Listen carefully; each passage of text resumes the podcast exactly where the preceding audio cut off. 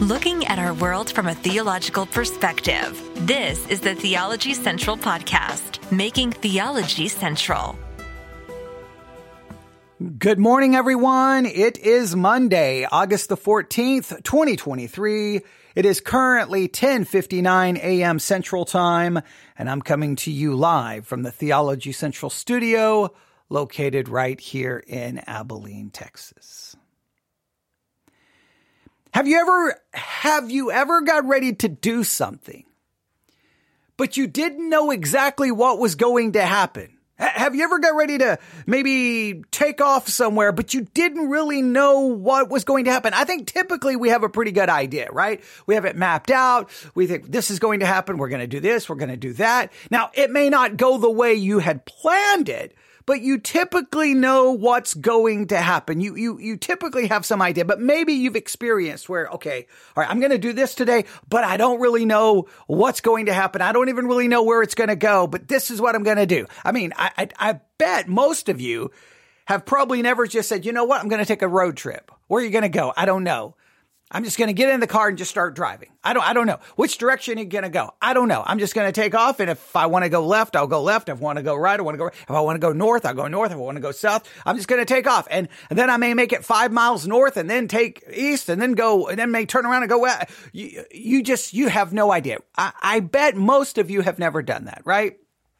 I, would, I would bet. I, maybe there are some times where you don't know where you're going to go. Well, that's kind of where I am today for this podcast episode, because what I have learned over the last two episodes in this ongoing series on law and gospel is that obviously I don't know where we're going. I, I thought I did. And then we were like, where did we end up? It's like, I think you're probably thinking, you know, um, I don't, I don't want to, I don't want to get in the, I don't want to get in the car with you because obviously you don't even know where you're going. Who, why are you driving? Because you don't even know where you're going. There's a little bit of truth to that when it comes to me doing podcasts where we review audio because I think in my mind I know where we're going. But the reality is I have no idea. Now, if you've been with us, you know currently we're doing what we're calling Law and Gospel Redo. We started this series in October of 2022. We've done well over hundred hours now of teaching on the proper distinction between law and gospel. And obviously we had a, a clear idea of where we were headed. Okay. Now we had some twists and turns. We had some bumps in the road. We've made it through that. And then we st- we just, we decided we're going to kind of restart this series, redo it to refresh, to kind of get us all back on the, on the same page, to kind of remind everyone, to try to make sure we really have these principles down. And to do this kind of redo section of this series, we're utilizing the audio from Issues ETC. It's a Lutheran radio program slash podcast. You should subscribe to it today. Issues ETC. They decided to start doing their own, you know, law and gospel series. The proper distinction between law and gospel. And I thought, you know what? It'd be great. Let's use what they're doing since they're using the same book, right? God's no and God's yes, the proper distinction between law and gospel, they're using the same 25 theses that are in this book. I'm like, so we've already covered this, but we'll go back and at least let, let, let them cover what we've already covered and it will offer additional perspective. It will offer a reminder. This, this will, this will really get this down. And so I, in my mind, I'm like, okay, I know exactly where they're going to go. And you know what? Thesis number one, they went exactly where I thought they would go. Thesis number two, Number three, number four, everything was working out great. I'm like, this is a brilliant idea. I'm a genius. And then we came to thesis number five. I really thought I knew where we were going. And then all of a sudden, it became obvious that I have no idea where we're going. I have no, I have no idea what they're doing. It has been a very interesting approach to thesis number five. And I, at least my own personal feeling is we ended up, I don't know where we ended up. We didn't end up where we needed to be. So we're trying to get the car back on the road. But to be honest with you, guess what? Based off the last two, I don't know if I know where we're going. I, don't know where we're going to end up. I don't know. Now you may find that fun. Some of you are like, I love it. Hop in the car, just take off. I don't want to know where we're going. I don't even know the direction we're going. Let's just see where we end up. Some of you are adventurous. Others of you are like, absolutely not. I need to see the GPS. I need to see it printed out. I want to mark it up. I want to know everything. And I, I need to know the time we're going to be at this place. And some of you are very like, you want to know. Others of you are like, I don't want to know anything. Just drive. And wherever we end up, it'll be fun. So I don't know which, where you are on this spectrum of approaches to things.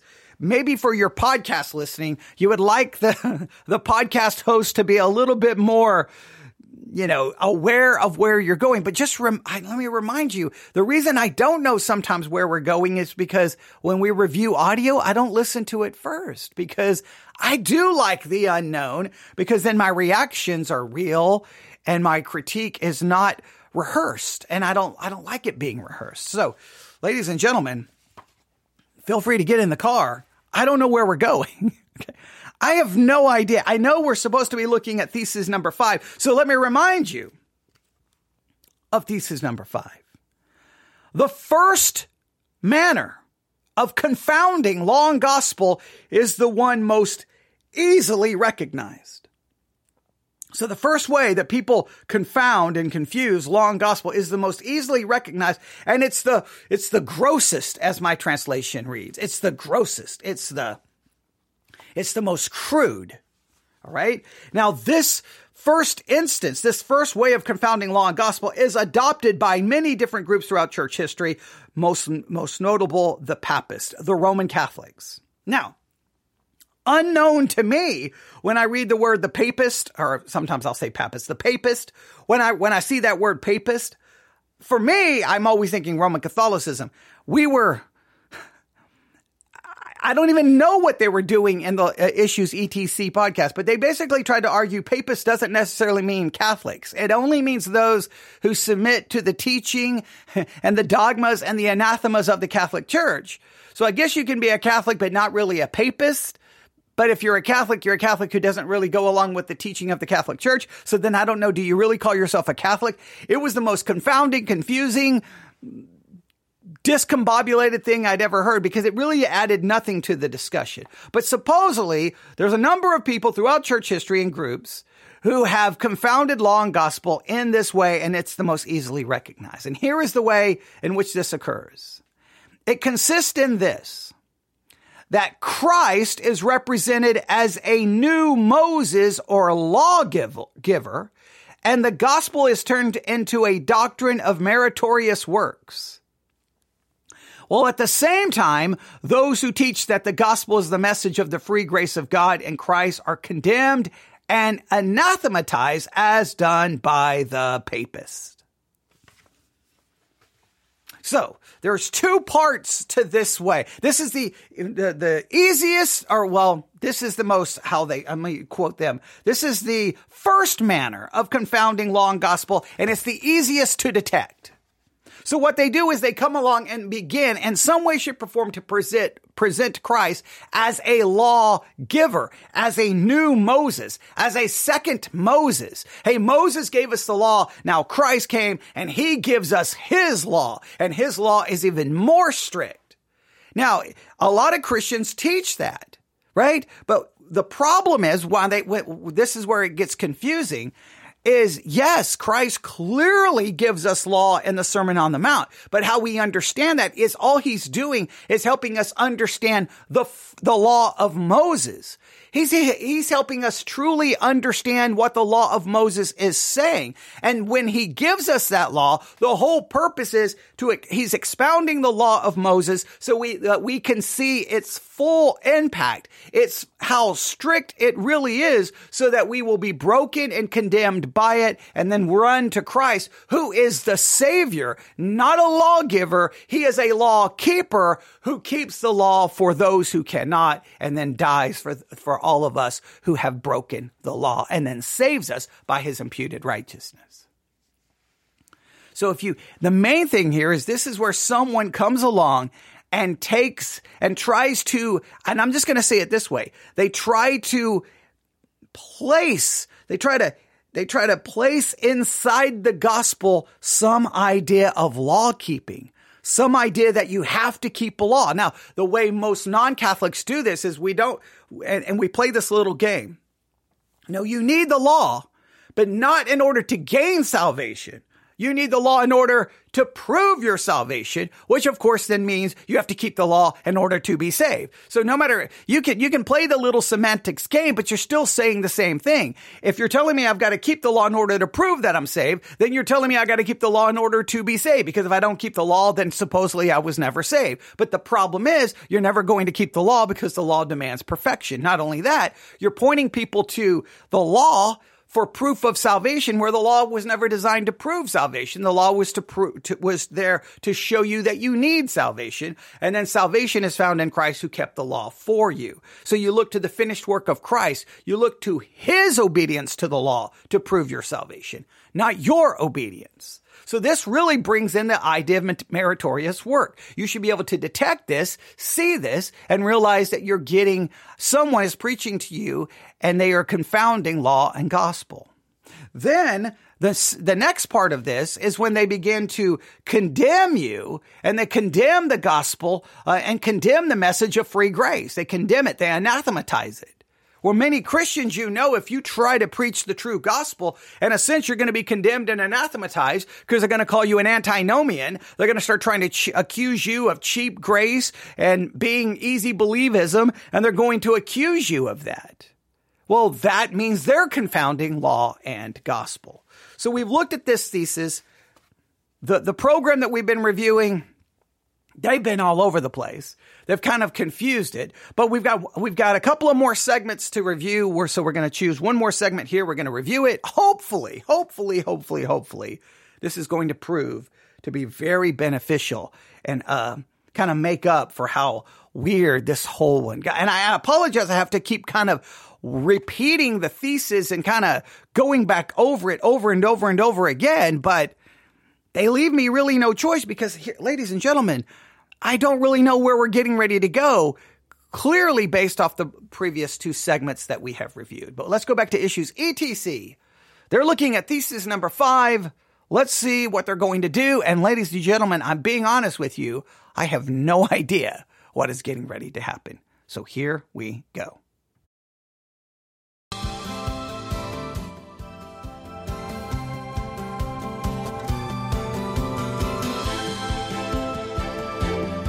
Welcome back to Issues Etc. I'm Todd Wilken. We're in part five of our series on properly distinguishing law and gospel with Pastor Will Weedon. Luther continued The first step in Christianity is the preaching of repentance and the knowledge of oneself. The second step is this If you want to be saved, your salvation does not come from works, but God has sent his only Son into the world that we might live through him. He was crucified and died for you and bore your sins in his own body. An excerpt from the Issues Etc. book of the month for June. Take courage, encouraging words for discouraging times from Pastor Matt Harrison, president of the Lutheran Church Missouri Synod. You'll find this book at our website, issuesetc.org, or you can call Concordia Publishing House and order Take Courage by Pastor Matt Harrison. 1 800 325 3040. 1 800 325 3040. Well, another point that Walther makes here is that if the gospel is turned into merely a set of rules and Christ into a giver of new rules to be kept, the distinction that makes Christianity Christianity and not just like every other world religion disappears. Right, right. It gets swallowed up. And he based that especially upon the Old Testament text from Jeremiah 31. Let me read this. These are just such precious words. Behold, the days come, saith the Lord, that I will make a new covenant with the house of Israel and with the house of Judah, not according to the covenant that I made with their fathers on the day I took them by hand to bring them out of the land of Egypt, which my covenant they break, though I was an husband unto them, saith the Lord. But this shall be the covenant that I will make with the house of Israel. After those days, saith the Lord, I will put my law in their inward parts and write it in their hearts, and will be their God, and they shall be my people. And they shall teach no more every man his neighbor and every man his brother, saying, Know the Lord, for they shall all know me, from the least of them to the greatest, saith the Lord. And why? And why? for I will forgive their iniquity, and I will remember their sin no more. Okay. Oh boy. All right. Now, Jeremiah 31 31. We have talked about this so many times. We definitely have talked about it already in our study of Jeremiah. We've gone into great detail here. And I know this sets me apart from every other Christian podcast you listen to. This sets me apart probably from uh, all the, the church you go to. This probably sets me apart from all the Christians you know. And I know this puts me, people get very upset with me. They do not like this but I am just going to be dogmatic about this and I don't care who agrees or disagrees with me. Jeremiah 31 31, just in the context of the book of Jeremiah, I have no idea why so many of us Christians, Gentiles, reach into Jeremiah 31 31. We grab this beautiful new covenant promise and we're like, boom, that baby is ours, right? Hey, Israel, get to walking kick them to the curb. Go, just keep on walking. We too, we're like the bully, uh, you know, and the and the cafeteria is still in someone's lunch money, right? We're like Israel, Judah. Come on, come on. Give me the new covenant promise. Come on. Give it to me. Give it to me. It's mine. You keep walking. And we take it from them and we say, so sorry, so sorry. You get all of the curses. You get all the judgment. But look at us. We get the blessings. We get the new covenant because Israel's been finished. They've been replaced by us. Now, some may not go that far to say it that way. Obviously, there's entire systems of theology that do that. And they say the house of Israel and the house of Judah, that's us. That's the church. That's spiritual Israel. Israel, we're so sorry. I reject that outright. I mean, the entire book is about Judah and Israel. The entire book is about the nation. So the promise here is, hey, hey, even though you're going into Babylonian captivity, even though the Israel has been taken by the Assyrians, even though there's been judgment and condemnation and death and destruction and all the horrible things that's become, be, fallen upon you, God is not finished with you because he elected you. He chose you. Therefore, God is not going to turn on his promises. He's going to keep his promises. And so God will, at a specific time, he will fulfill this new covenant to the nation and all Israel will be saved. In the meantime, yes, their blindness comes upon them. In the, in the meantime, blindness comes upon them so that we, the Gentiles, can be grafted in.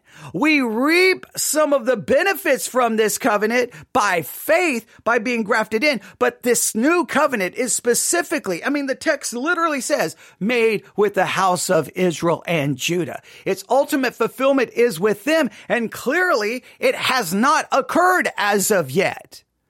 Clearly, all Israel is not saved. Clearly, they're, they're still in darkness. They're be- these are beautiful promises. But when you take all of the new covenant promises in the Old Testament, you got some in Ezekiel, you got some here, and look at everything that comes with it, there's no way it, it well, one, it, that you, you can't even apply it necessarily to us because in some of those new covenant promises, it's about taking away a stony heart and giving you a heart of flesh. So are you saying the old nature is gone? It, it seems to speak that they're going to obey. They're going to keep all of his commandments. We do not obey and keep his commandments as Christians. We fall short all the time. We clearly still have a sinful nature. All right? Uh, and then, uh, yeah, I mean, I mean, we, we can, we can just go on and on and on and on and, and read more uh, here about everything that happens here with the new covenant. Everyone forgets everything that's going to occur in Jeremiah 31. We could just read the whole thing. There's so much more there that clearly is not for the church and not for us as Gentiles. It's for Israel. It's for Israel. All right. Uh, it says, uh, Behold, uh, verse 38, behold, the days come, saith the Lord. This is in connection. This is in connection with the new covenant. Behold, the days come, saith the Lord, that the city shall be built to the Lord from the tower of uh, Hananel unto the gate of the corner, and the measuring line shall yet go forth over against it upon the hill Gareb, and shall compass about Goath and the whole valley of the dead bodies and the ashes and of the fields unto the brook of Kidron, unto the corner of the horse gate towards the east shall be holy unto the Lord. It shall not be plucked up nor thrown down any more forever. It's a rebuilding of the city. And then you look at it, you're like, wait a minute, I don't think they've ever even had that. And clearly we know it hasn't been fulfilled because the city was thrown down again after the Babylonian captivity, right? I don't know. Do you remember what happened in 70 AD? This is a promise to Israel and being regathered and, and Jerusalem being built up and they get the land and there's all these promises associated with it. So, um, whenever we quote this, let me make it very clear: the new covenant promises by all, and we did this in church. You, you, the audio is in our study in the book of Jeremiah. We went through every verse we could find dealing with the new covenant and we looked at all the ones in the Old Testament. Clearly, they were for Israel. Clearly, they have not been fulfilled yet. No way to get around it. And then any verses in the New Testament that seem to speak of it, you, you got to kind of figure out, okay, wait, how much of this is for Israel and where do we fit in in this? Well, we know in Romans, Israel has been blinded, in a sense, set aside temporarily. But God is not done with his people. His, his calling and election will stand. It, it, it, God is not going to just forget the, the election that he has made, the choice he has made. He set them apart. He brings us in to provoke them to jealousy. We are saved, grace alone, faith alone, because of Christ alone. We reap some of these benefits, but then ultimately, all Israel will be saved, and he will fulfill the promises he made to the nation of Israel. All right, so the fact they quote that, that's wonderful. Let's just just remember to whom it's to. I guarantee he's getting ready to probably apply that directly to us, and probably will forget Israel very, very, very quick. But let let's see. Maybe, maybe he's not even going to say more than that. We'll see what he's getting ready to say. So this is speaking about the new covenant, that is the New Testament, which we have in Jesus. And the mark of the New Testament, clearly, as you hear in that culmination, is that God forgives sins, remembering them no more against his people. I will forgive their iniquity. I will remember their sins no more. These reasons state, uh, or these words state the reasons for the preceding statement. They are a summary of the gospel forgiveness of sins by the free grace of God for the sake of Jesus Christ. And so if you have some other teaching being tacked onto that, or even replacing that, saying, and this is what you need to do, you don't have the New Testament, the New Covenant that Jeremiah foretold going on. The way he summarizes it, you're a lost and condemned sinner. You cannot be your own Savior, but do not despair on that account. There's one who has acquired salvation for you. Christ has opened the portals of heaven to you, and he says to you, Come for all things are ready. Come to the marriage of the Lamb. And that's the reason why Christ says, I heal the sick, not those who are whole. I came to seek and to save that which was lost. I didn't come to call the righteous, but sinners to repentance. And then Walther glances through the Gospels and notes Jesus is always surrounded by sinners. You know, they're standing behind him, they're always with him, and there are the Pharisees frowning, looking on. Sinners, hunger, thirsty, they want to be with him. He's won their hearts. And though the divine majesty shines forth from him, they're not afraid to approach him. They have confidence in him. Think of the woman crying and pouring her tears upon his feet. The Pharisees, he says, utter the bitter reproach Look, this guy receives sinners and eats with them.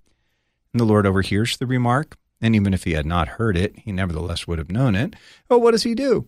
He makes no apologies. He doesn't say, I don't wish to have sinners, but only righteous people around me. No, he confirms the truth of their statement, which was meant by them as a reproach by continuing the censured action, as if he would say, Yeah, you know what?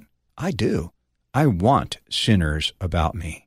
He then proceeds to prove this, telling the parable of the lost sheep, the lost coin, the lost son. Practically, the Lord says by telling these parables, There you got my doctrine. I came to seek and to save the lost. So if you're lost, you're in that crowd. Todd, years and years and years ago, we had a little bit of a controversy at our church because I put a sign up outside the church. I think I've told this story before. It said, For sinners only, the righteous need not apply. I had one of my members get violently upset with that sign. He thought that was just horrible that we would say that. what would the people think? What we were a bunch of sinners? It's like they already know we're a bunch of sinners. So it's pretty good that we stand up there and confess we are a bunch of sinners and Jesus welcomes sinners. Do you remember the great hymn we have in our hymnal? Jesus sinners doth receive. Oh, may all this saying ponder, who in sin's delusion live, and from God in heaven wonder. Here is hope for all who grieve. Jesus sinners will receive. Did you notice that, by the way? This weekend, you heard the difference between a Roman Catholic and a Lutheran take on who communes from the good Archbishop. He spoke specifically about those who commune are not to be guilty of what he called uh, grave sin, right? Without having gone to confession and being absolved. And the Lutheran looks upon the sacrament of the altar. We know that we are coming as sinners. We can't come to him any other way. That makes us his proper clients. I came not to call the righteous, but sinners to repentance. Walther says, if you think about it, the apostles are always corroborating this teaching. John says, look, the law came by Moses, but grace and truth came by Jesus Christ. Now, this I thought was fascinating. He places the law over against grace and truth. And he says, I don't need to tell you what grace is. When John speaks of the truth that is come, he views Jesus as saying, I teach the essence of the things that were foreshadowed in the Old Testament the Old Testament presented emblems. I bring realities. The entire temple service of the Levites was figurative. Christ actually brought what was typified in the Old Testament. I wish I'd have known that passage a long time ago to argue with uh, a certain one of our friends who likes to say that he's a strict rectilinearist and doesn't have any truck with typology. While CFW Walther clearly says John is teaching that Christ is the typological fulfillment of the entirety of the Old Testament. Beautiful statement. I want to go into a little more detail on that because he does acknowledge that there's an objection raised. Now, there's some beautiful stuff in that absolutely beautiful. Of course, he, he quoted Jeremiah 31 and, and just immediately, he didn't, he didn't, he just left out Israel and Judah. He just left, just moved right along to us. And that's what I t- thought was going to happen. And that's what always happens. I do not know why we do that. In the context here, Jeremiah is talking to the people of Judah. He's going to the temple and talking to them. And we've been working on Jeremiah the entire summer. When you get to Jeremiah 31, it's just, it's like all of a sudden, it's like Jeremiah is like giving these promises and he's just ignoring the people he's actually ministering to. And he's like, Hey, Gentile, come here, come here. Let me tell you about the new covenant. No. He's telling Judah Hey, you may be suffering. You may are getting ready to suffer, but God has not forgotten the promises and the election that he has made. It's sure. It's guaranteed. Now, it may not be immediate for them. And in many ways, they're still waiting for it, right? The fulfillment of this, the covenant, new covenant, if you look at all the Old Testament promises, clearly has not happened yet for the nation of Israel. We, it's the time of the Gentiles. We have been grafted in. Now we are reaping some of the benefits of the new covenant, but we don't get all of the promises associated with the new covenant, right? The land and all of the things that are promised. Clearly we don't have the eradication of the old nature. I mean, the, the way the new covenant is spoken of about Israel, hey, they're gonna, they're going to obey every word. They're not going to sin. No, nothing bad is going to happen to them ever again. Those are specific promises for Israel. You can either take them and then so spiritualize them that they don't literally mean what they seem to say, and then you steal them from the people they were originally given to. That's so frustrating. Now, everything else he says is very, very true about we don't want to bring in the law. We don't want to bring it in. Christ came to save sinners. We are sinners. We, we, the, so many times we want to try to convince the world that no, we're Christians. We live better. What we need to tell them is no, we're sinners just like you, but we have a perfect savior who has kept the law for us. All right, let's see where else they're going to take this that Christ did come and, in a technical sense, give laws that, at least in their wording, were not found in the Old Testament. Love your neighbor as yourself. What are the other ones he mentions there? The law to love our enemies, not seek private revenge, the law to not demand return for what is taken from us, etc. How does he respond? He picks up these passages and he notes that far from Christ actually introducing some sort of new law there, He's just spiritually expositing what the law of God always required. This is what it meant to love your neighbor as yourself. If your neighbor happens to be your enemy, tough. Love him as yourself. Love your enemies and do to others as you would have them do to you. All of this that Christ came and laid on us is only the fulfillment of what God was after the whole time in the law when he said, Love. Love as the summary of the law. Love God with everything you got. Love your neighbor as yourself. This is the fulfillment of the law. Love. And so Jesus doesn't actually add to the law. He simply makes people hear what Moses actually said. Another way that that's put in our confessions, Melanchthon says uh, he removes the veil of Moses. He, you know, referencing Second Corinthians here, where Moses had the veil over his face, but if anyone turns to Christ, the veil is removed. Well, the veil that gets removed when you turn to Christ is all of a sudden you get to see the law in its full sternness in a way that you maybe never listened to it before. And then you realize the absolute truth that you can do nothing to save yourself.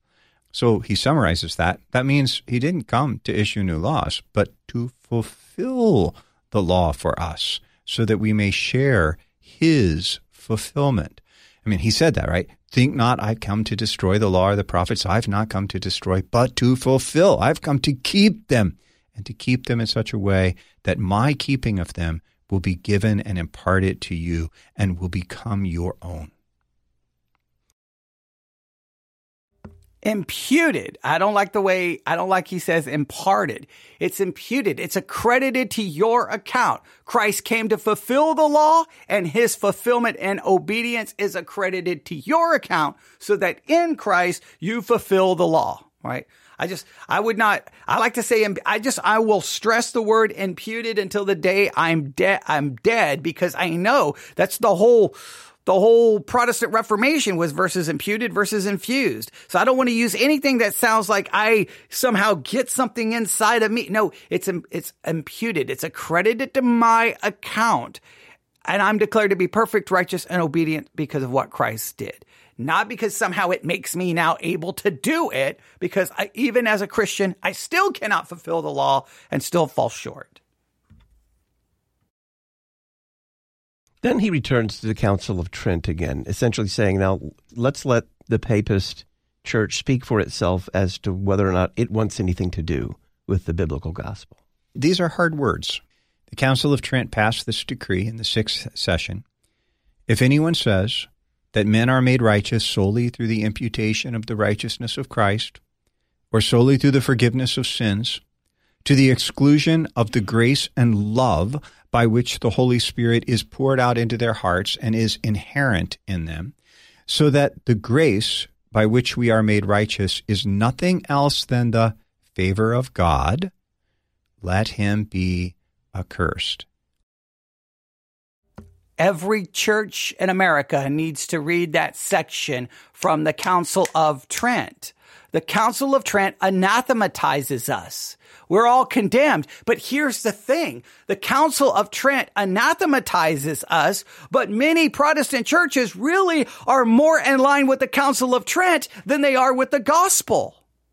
He's like, the, the Catholic Church says, no, no, no. If you say that you are saved simply by an imputed righteousness, not, then you are anathema. No, and so many Christians, we, we adopt more the Council of Trent idea because he says, because the Council of Trent talks about, no, something being inside of you. There's a grace inside of you. There, the, the Holy Spirit's working inside of you so that you now obey, that you now love. See, it, it's more than just an imputed righteousness. Something happens inside of you so that you can obey. Listen to some Christians talk.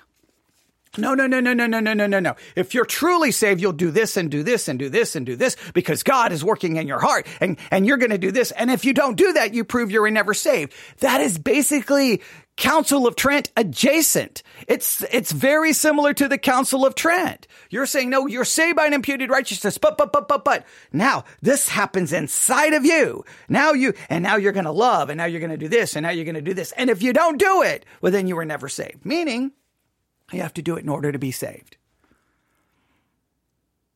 Everyone should should find that. Everyone should find it. In fact, I'm going to hang on. Remember, I never know where we're going until we get here, so you got to give me a second to look this up. I'm I'm begging you today. I'm pleading with you today. If I had money, I would pay you. See, Council of Trent Council of Trent, if I can type right when you start trying to type fast. Sixth session. Here we go. All right, Council of Trent, the sixth session. This is where, and I'm looking, I'm, uh, I'm, I'm at the papal encyclicals.net, papal encyclicals.net. Go to an actual Catholic site because I want to make sure I get the right one. All right. Uh, this is the General Council of Trent, the sixth session.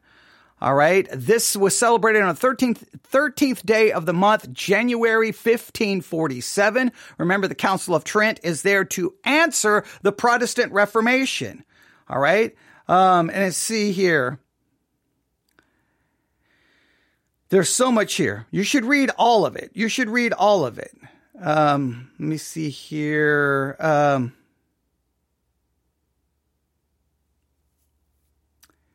how far down do I want to go? There's a lot here in this se- session. Uh, let's see here. Which set? Uh, okay, there, I'm looking at all the anathemas. I'm looking at all the anathemas.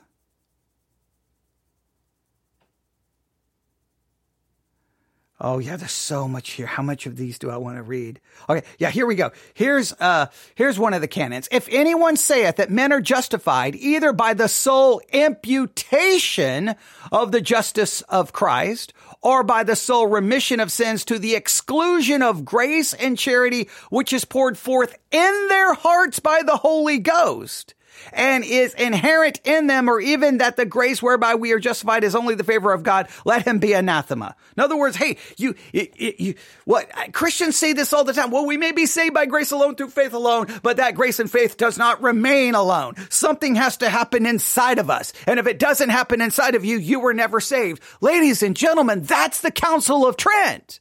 You are anathematizing the entire Protestant Reformation.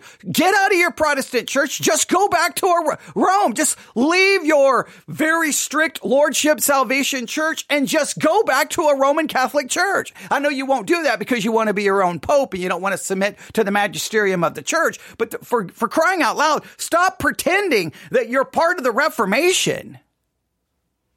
We are justified because of an imputed righteousness. That is outside of me. I am declared just solely on the favor of God, solely on His righteousness, nothing inside of me. That means I don't look to anything inside of me, anything I do or could do to prove my salvation because you can't prove your salvation based off what you do. It's proven by looking to what Christ did. So I'm going to beg you today.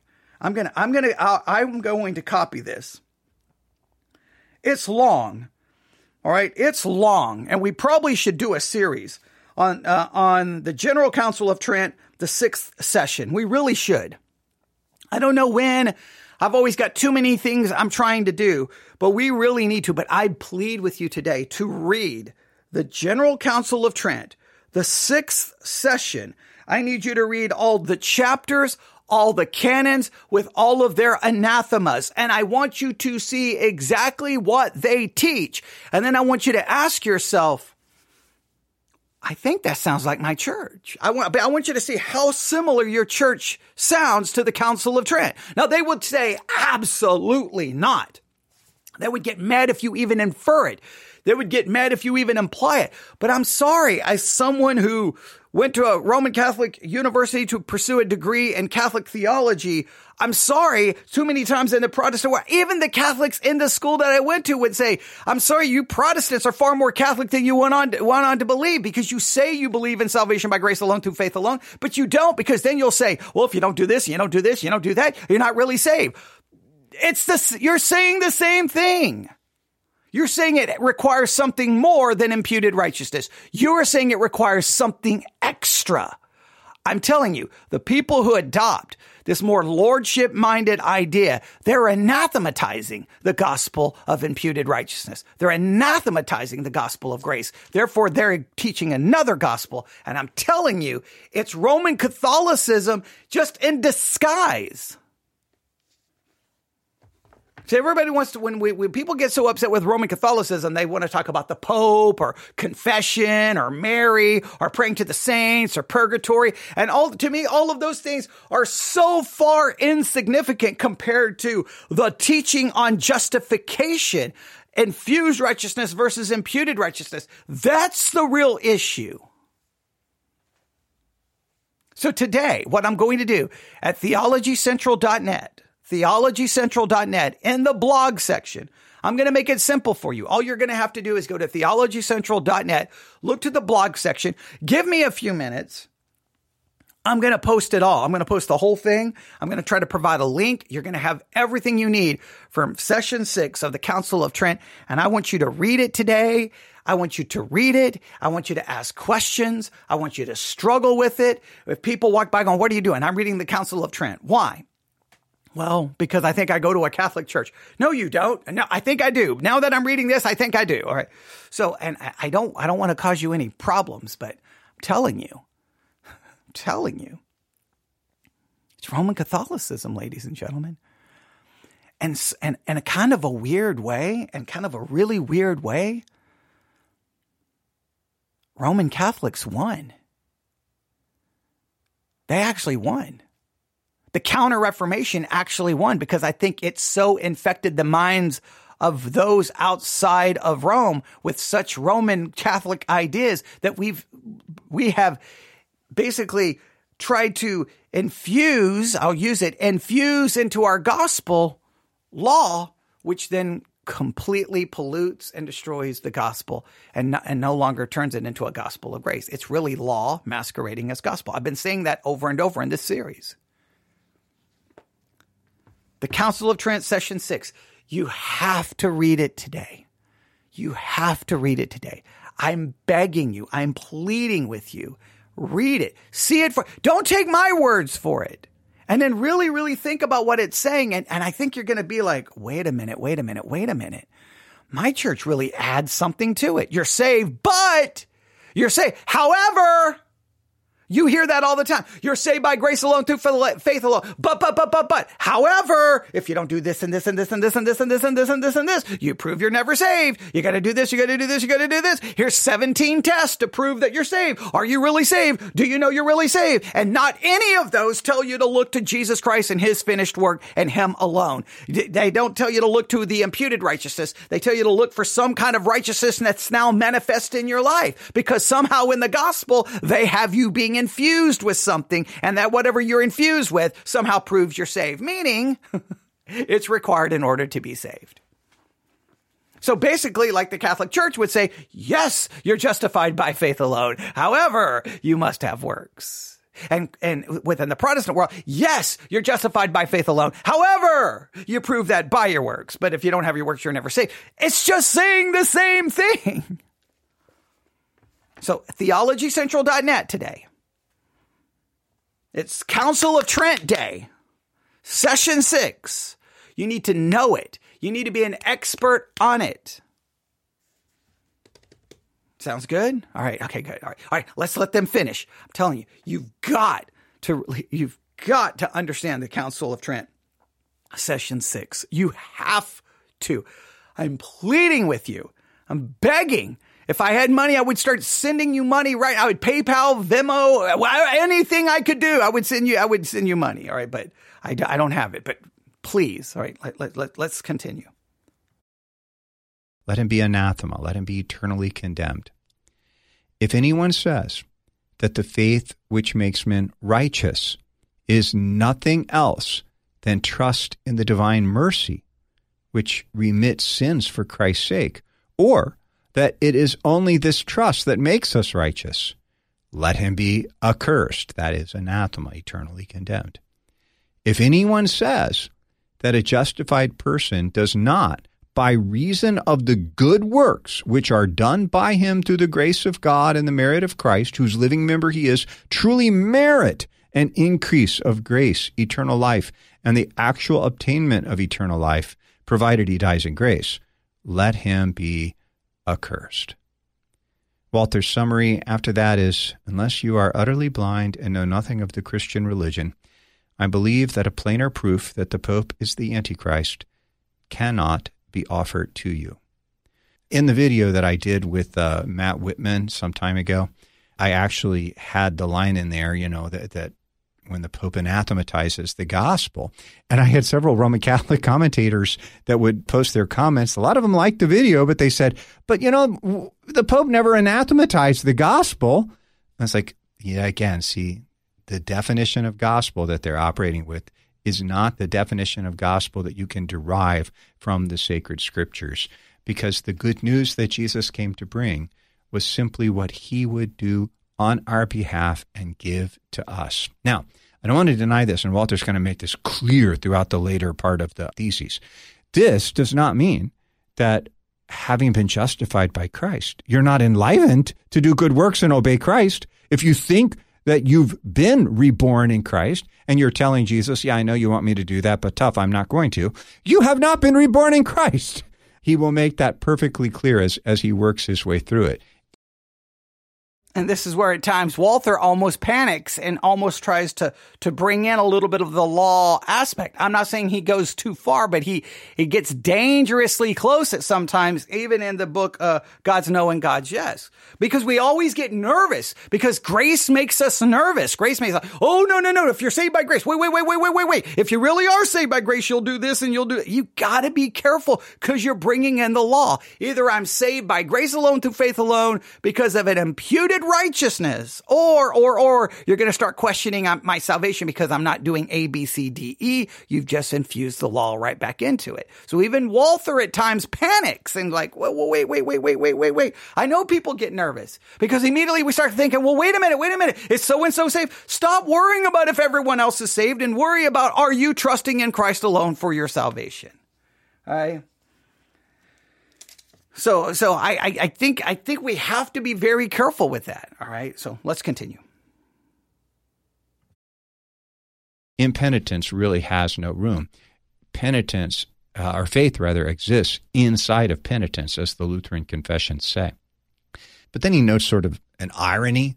He says, you know, everywhere the papists set up the cross and make the sign of the cross, but it's sheer hypocrisy. They have the cross, but without its meaning in connection with Christ. Again and again, we read that they call upon Mary to keep the ship of Peter from perishing.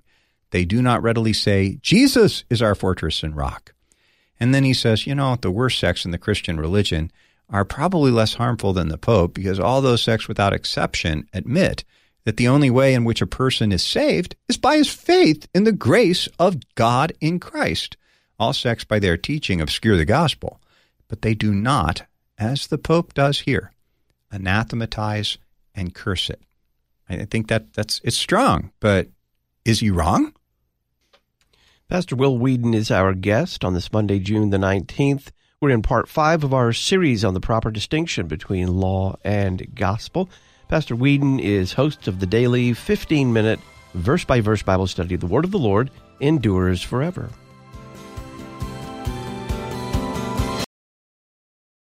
Okay, while all of that was going on, I was I was I was blogging. Okay, I'm about ready to make the blog go live. TheologyCentral.net. You're going to have the General Council of Trent sixth session, the decree on justification. I want you reading it, talking about it, I, I, want you to just walk around all day, just wherever you go. Just start quote something from the Council of Trent. If someone calls you today, just say, "Hey, what are you doing?" Well, and just start quoting the Council of Trent. If they come over, just say, "Hey, hey, hey, what do you think about this? What do you think about this chapter in the Council of Trent? What do you think about this canon?" Just whomever, wherever you go. If you're going through the drive-through, going, "Hey, have you read the Council of Trent today?" Just talk about the Council of Trent today. All right, that's what you have to do. All right, you have to. It's a law. Okay.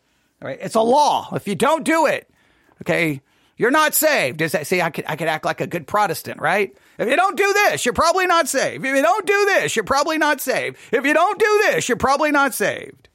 Hey, I was told that if you, I remember my world and the Southern Baptist, I was literally drug out of my house by my ear by the pastor's wife and told, if you cannot be listening, if you're listening to that kind of music, you cannot be saved. I was listening, you know, to Foreigner. the band Foreigner. the album Four. Oh no. And I couldn't be saved. So my salvation was dependent on the music I listened to because the wrong kind of music proves you're not saved. I mean, I've heard some crazy nonsense in the non-Catholic world. That is so Catholic. And if I was to tell them that, they'd be like, how dare you say that? They would, they would start ripping their clothes and, and, and, and, you know, put on sackcloth and throw up ashes and like, how dare you say that? I am not Catholic. I believe in salvation by grace alone because of faith alone through Christ alone. But, but, but, but, but, you got to do A, B, C, D, E, F, G, H, I, J, K, L, M, N, O, P, Q, R, S, T, U, V, W, X, Y, and Z, and 75 five other things that we determine at any given time, or you, or you prove you're not saved. Hey, but we're not Catholic. We just sound a lot like the Council of Trent. that should be that should be the commercials for many churches in your city. Hey, we're not Catholic, but we sure do sound like the Council of Trent. Come join us this Sunday. Okay, all right. Now I'm going to just tick off the whole world. There we go. So in just a minute, in just a minute, at theologycentral.net, it will be there at your fingertips. Read it. Think about it. Email me about it. Newsif at yahoo.com. Newsif at yahoo.com.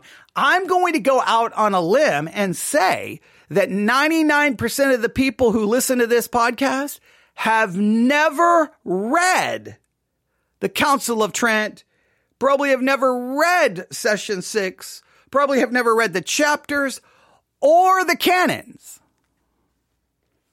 And if you haven't, you probably shouldn't be doing a lot of arguing about justification, about lordship, non lordship, because you really don't have the foundation to do so because the foundation is understanding what came, what, what, how the counter reformation tried to answer the reformation because what came out of the counter reformation infiltrated many of those churches that came out of the reformation. And remember, ignorance of church history does not negate its influence upon you. You may not know the Council of Trent. Be shocking how much of it is inside your church. All right, there you go. Yeah. Now that that one got me a little fired up. That got me a little fired up. That one that one definitely did. That one definitely did. All right, so please read it today. It will be live in just a few minutes. And just a quick reminder, you should know that the Theology Central podcast is free for you to listen, to download, to listen to us live. We we have content on every app under the sun. You get to, you can download the Church One app and listen to us live. Everything is free. You'll note there's never any commercials. We do not monetize, but at the same time, just don't forget It's not free for us to make, to maintain, and to make available to you. It's free for you. It's not free for us. So if you ever desire to support what we try to do here, even though we do it imperfectly, you can go to theologycentral.net. You can donate there. If you're listening to us on the Church One app or the Sermons uh, 2.0 app, there's a little thing there called Give. All of the money goes to Victory Baptist Church located in Ovalo, Texas, if you so to ever desire to support us. All right. Thank you for listening. It's Council of Trent Day. Can't wait to see the emails. Newsif at yahoo.com. Newsif at yahoo.com. That's newsif at yahoo.com. Everyone have a wonderful day. We'll be back on the air sometime shortly. God bless.